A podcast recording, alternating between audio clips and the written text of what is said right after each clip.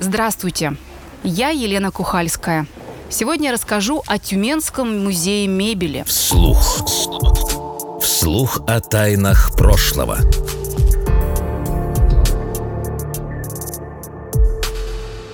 Думаю, вы согласитесь со мной, нет ничего, что передает атмосферу и дух времени лучше, чем мебель.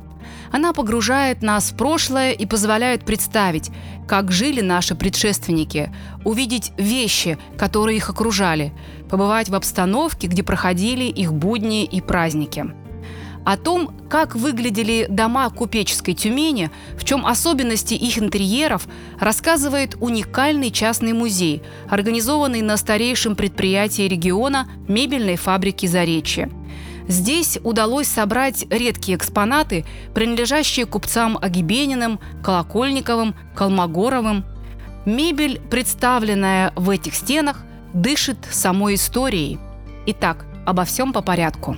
Старинные сундуки. Инициатор открытия музея «Мебель Старой Тюмени» – предприниматель, меценат, общественный деятель Сергей Аркадьевич Киверин. Он более 30 лет руководил фабрикой «Заречье» и в итоге стал главным хранителем сотен раритетов, выкупленных у торговцев антиквариатом и собирателей старины. Как-то к одному из юбилеев на предприятии была организована небольшая выставка мебели советской эпохи. Увидев интерес тюменцев, Сергей Киверин решил пополнять музей и более старыми предметами. В формировании фондов ему помогали профессиональные музееведы – в 2018 году был открыт музей с постоянной экспозицией. Расположен он в здании исторического особняка на улице Большой Заречной, 41, где и находится офис фабрики. Подробнее о зарождении музея рассказал сам Сергей Киверин. Наш музей начался в 90-м году, когда фабрике исполнялось 45 лет. Историю свою фабрика новейшую ведет с 30 января 45 года. И мы всегда так считали, что время фабрики отчитывается с 30 января 45 года. Меня всегда вопрос интересовал, почему именно за рекой? Именно здесь организовалась мебельная фабрика, не где-нибудь в другом месте. И в 2007 году вот этот факт наши музейные работники раскрыли. Получилось так, что свою предысторию э, фабрика берет свое начало 1887 года сундучных мастерских Агибениных. Таким образом, фабрике уже более 140 лет. Считается, что мебельное производство зародилось в Тюмени в XIX веке. Клементий Агибенин открыл в заречной части города мастерскую по производству сундуков в 1859 году. В то время сундуки имели большое значение. Их использовали для хранения всевозможных вещей, они были востребованы людьми разного сословия и достатка. Производили в мастерской Агибениных и другую мебель – табуреты, стулья, лавки.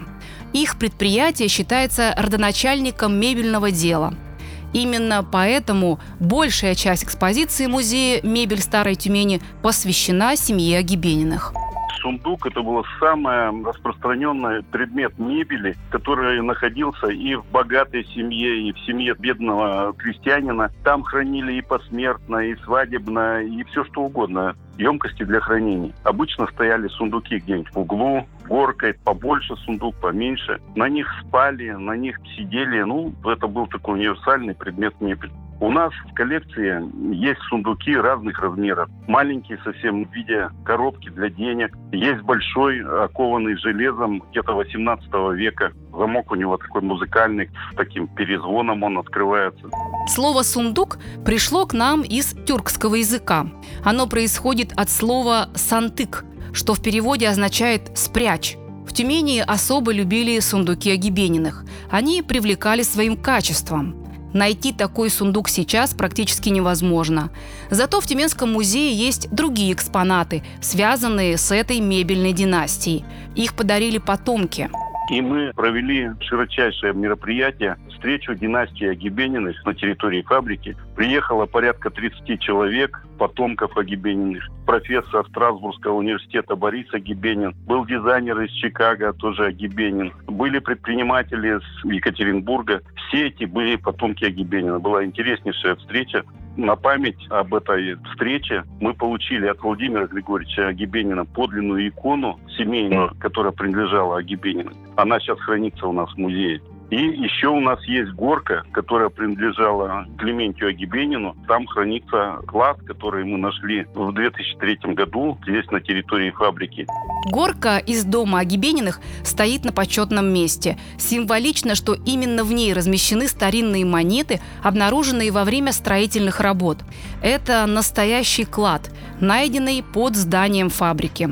Свидетелем стал сам глава музея Сергей Киверин в 2003 году рабочие копали под фундамент в районе механического цеха. Принесли мне в рукавице кучу монет. Обнаружили здесь вот клад.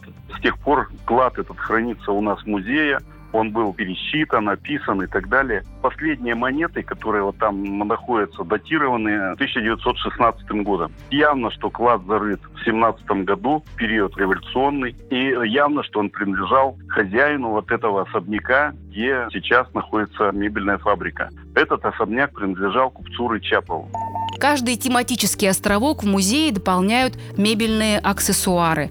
Рядом с буфетом, комодом стоит стол со стульями, над ними абажур. И все это из прошлого. Например, здесь можно увидеть культовые часы, выпущенные тюменским предпринимателем Иоселем Брантом. Механизмы привозили из-за рубежа, а корпуса делали в Тюмени. Здесь же можно увидеть пианино «Тюмень», которое считалось гордостью фабрики клавишных инструментов. Династия Агибениных. Фамилия Агибениных известна в Тюмени уже более 165 лет. Основатели этой семейной династии Клементий Трофимович Агибенин приехал в город в 1858 году.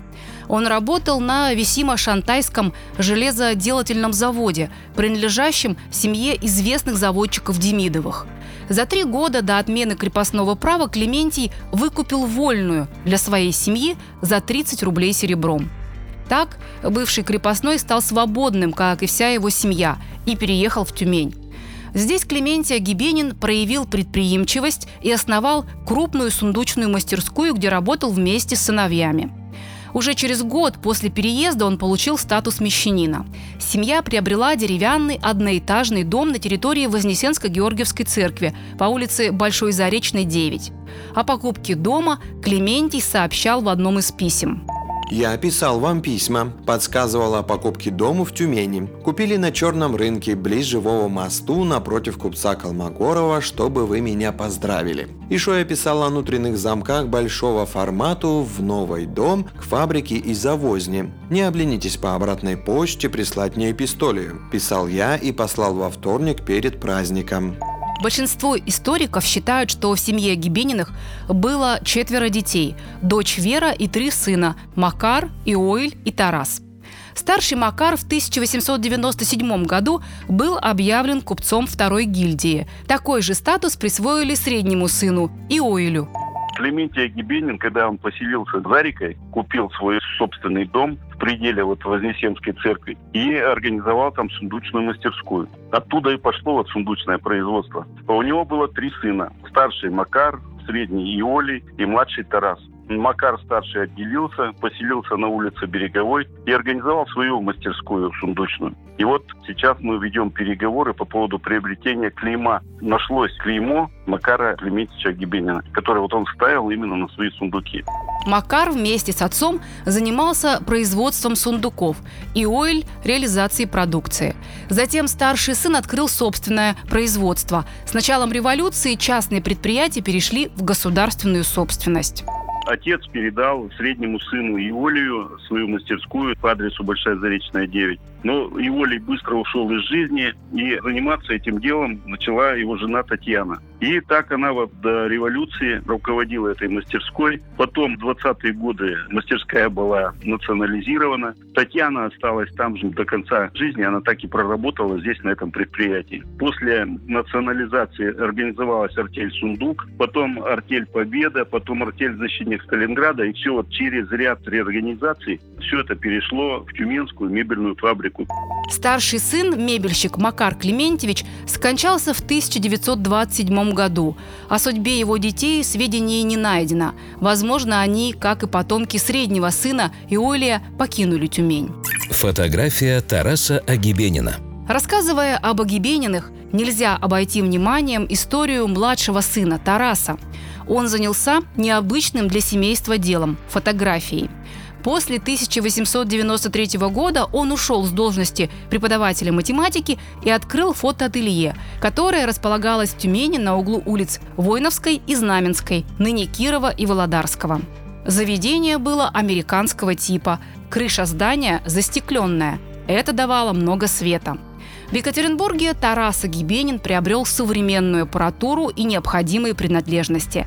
Для качественной художественной фотографии использовал в павильоне различные пейзажи, приспособления. Горожане приходили в это ателье для семейной и портретной съемки. В 1910 году владелец заведения опубликовал объявление, в котором перечислил все производимые им работы. Здесь упоминались всевозможные виды съемок, стереоскопия, монтаж фото на различных материалах, цветное фотографирование. Один из тюменских исследователей Виктор Копылов в своей книге «Окрик памяти» подробно приводит список работ. Об уровне исполнения и мастерства хозяина ателье свидетельствует любопытный перечень работ, качество которых гарантировалось исполнителем. Фотографирование в натуральных цветах по способу люмьера на стеклянной подложке, портреты на фарфоре, выпуклые портреты на гипсе, стереоскопические фотографии, тонирование отпечатков в любой цвет, изготовление прозрачных слайдов для волшебного проекционного фонаря и увеличения портретов, прием для проявления пластинок, пленок и печать любительских фотографий фотографий. С самого начала Тарас Клементьевич использовал электрическое освещение. Был у него свой фирменный знак. Фото Агибенина стали известны далеко за пределами Тюмени. Он стал участником выставок, даже побывал на Европейской в Париже в 1900 году, где достойно представил Россию и Сибирь. Мастер внес огромный вклад в сохранение истории города. Именно он запечатлел гостиный двор, улицу Царскую, переправу через Туру, старый железнодорожный вокзал, Тюменское реальное училище и многие другие достопримечательности. В музее мебели есть экспонаты, связанные с фотографом Агибениным.